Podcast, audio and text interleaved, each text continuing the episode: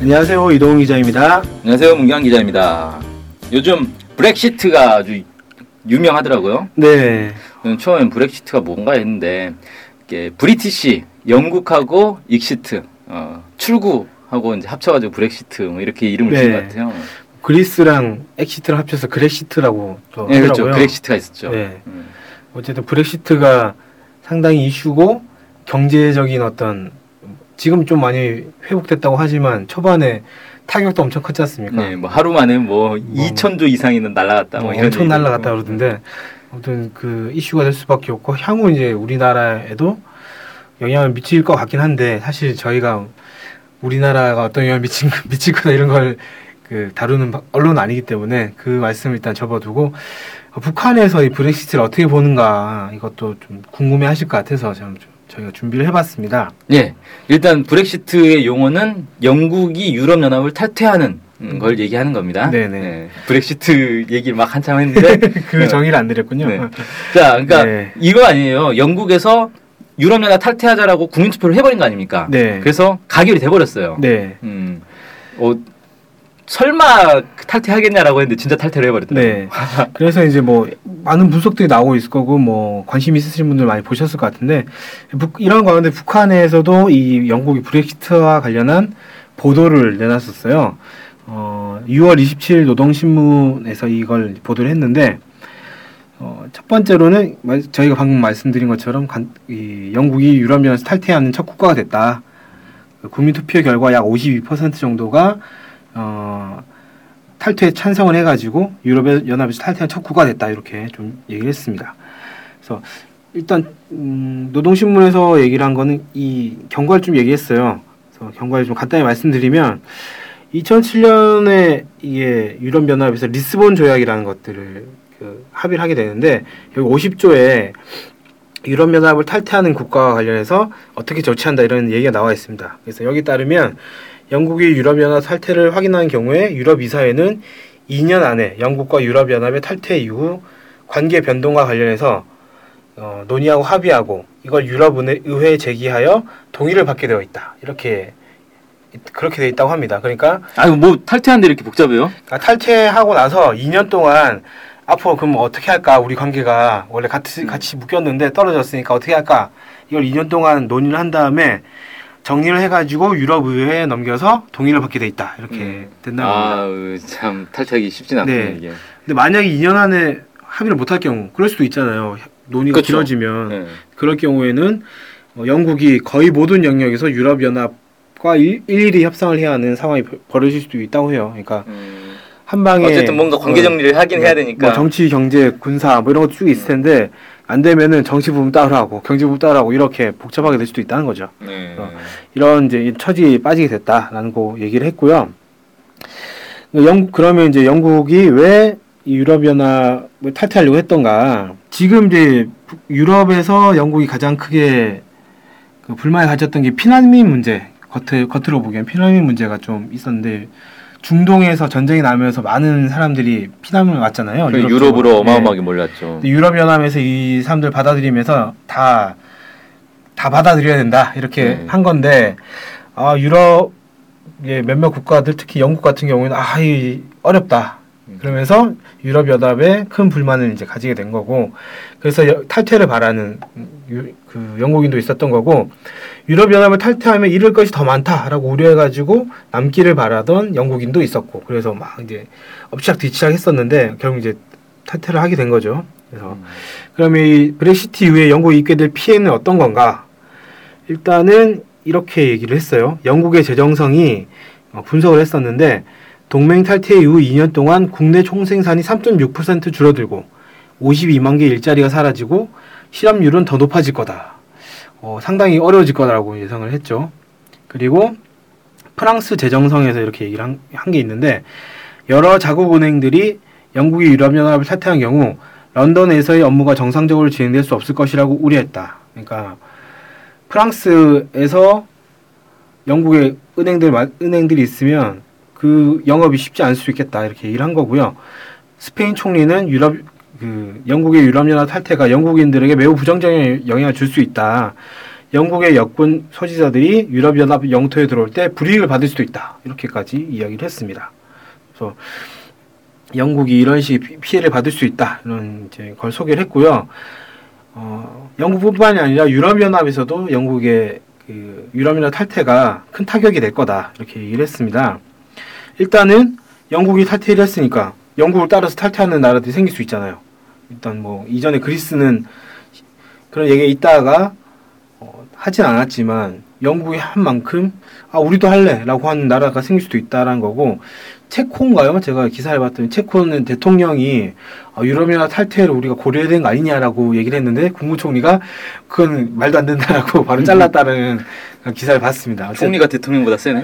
어쨌든 이런 식으로 연합을 탈퇴하려는 도미노 현상이 일어날 수 있다.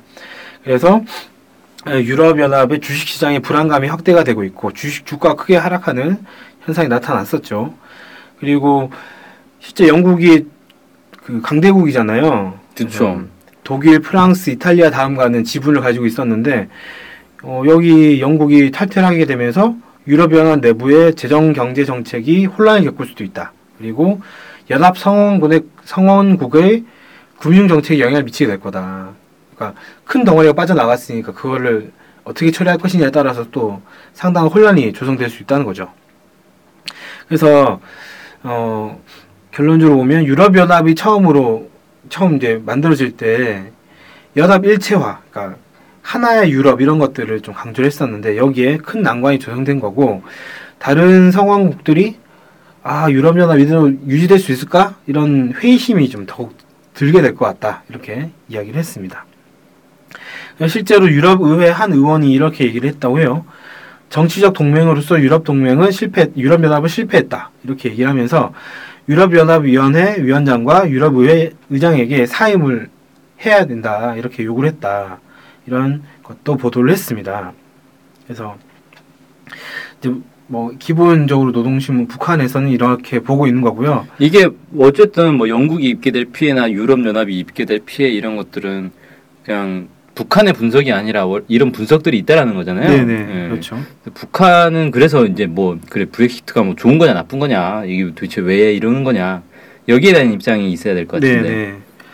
일단은 북한이 유럽 연합에 대해서 어떻게 인식을 했는가 이걸 좀 봐야 될 것 같은데 어 미국의 그 전횡이 심각한 상황에서 유럽이 독자적인 목소리를 내려고 한다라는 그런 정도 인식을 갖고 있었던 것 같아요. 유럽연합에게 이렇게 주, 그 주문을 많이 했었습니다. 여러 번.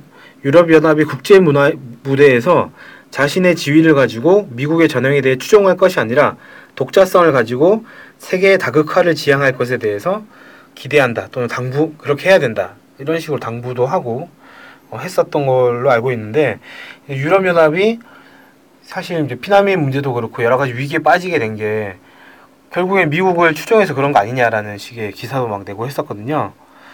북한의 충고를 안 받아가지고 그렇게 된 거다. 뭐 이거군요 결국. 어, 북한 입장에서 그런 것 같습니다. 아, 유럽이 북한 말 좀 잘 듣지 음. 왜 그랬을까? 그러니까 실제로 지금 피난민 문제로 골치를 썩고 있는데 왜 피난민 문제가 왜 발생했느냐?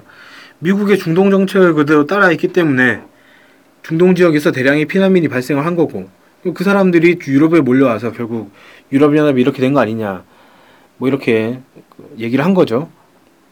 그 다음에 유럽연합의 신뢰도가 이대로 하면 계속 떨어지게 된다. 그러니까 독자적인 목소리를 내야 된다. 이렇게 어, 주장을 한 겁니다. 결론적으로는 어, 북한이 영국의 유럽연합 탈퇴 문제, 브렉시트 문제와 관련해서는 유럽연합이 독자성을 잃고 미국을 추종한 결과 이런 위기를 맞게 된 거다. 이렇게 분석을 하고 있는 거고요. 이 위기를 극복하는 방법으로는 독자성을 강화하는 것에 있다. 이렇게 주장을 하고 있는 것으로 보입니다. 음, 그러니까 유럽연합이 어쨌든 위기다 지금. 네. 그 유럽 연합 위기인 게 좋다는 거예요, 나쁘다는 거예요, 북한은. 그런 얘기는 딱 없더라고요. 그러니까 잘했다 못했다 이런 건 네, 없군요. 없, 없습니다. 네, 근데 다만 계속 기대하고 당부하는 게 미국에 맹종하지 말고 독자성을 키, 워야 된다. 이 음. 얘기를 강조하는 거 보면 어 뭔가 유럽 연합에 이제 기대한 게 네, 있었던 네, 기대한 게 있었던 것 같고요. 음. 근데 이게 어쨌든 영국의 탈퇴로 흔들리고 있는 거다. 흔들리고 음. 있는 부분이 있다. 음. 이렇게 좀 평가를 하는 것 같습니다. 그래서 앞으로 유럽연합 잘 되려면 어쨌든 독자성 강화한 방향으로 가야 된다라는 식으로 앞으로도 계속 그렇게 얘기할 것 같아요. 음. 네. 반미를 해라 뭐 이런 거 아니에요?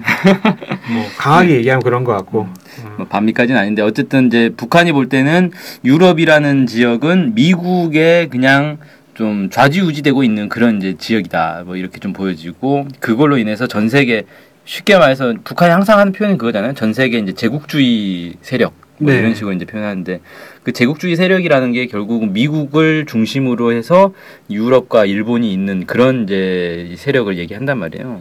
그래서 유럽이 여기서 떨어져 나와서 어차피 유럽이 떨어져 나온다고 해서 유럽이 무슨 사회주의 국가가 될 것도 아니고 여전히 같은 제국주의지만 그래도 미국 밑에서 미국 하수인 역할을 하는 것보다는 미국과 경쟁을 하는 편이 어, 더 낫지 않느냐 음. 뭐 이런 이제 기대가 있었던 것 같은데 네, 뭐 세계 다극화라는 표현을 쓴 걸로 봐서도 약간 미국 중심의 일극 국 일극 체제가 아니라 어, 여러 이제 사람들이 서로 여러 세력들이 서로 견제하는 음, 그런 걸 좀 바라지 않았던가 이런 음. 생각이 좀 들었어요. 네 아무튼 전 세계에 관심이 집중됐던 브렉시트 유럽 연합에서는 최초로 탈퇴 국가가 생긴 거잖아요. 네, 근데 이게 또 알고 보니까 그래서 영국이 유럽 연합을 탈퇴하는 것도 아니더라고요.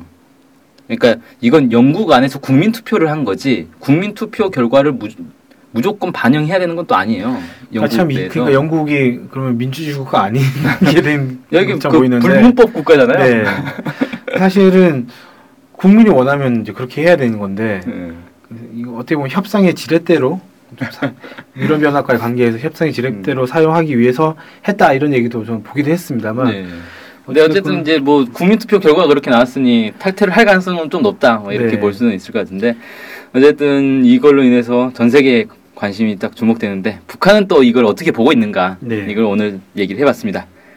네, 오늘 방송 여기서 마치겠습니다. 감사합니다. 감사합니다.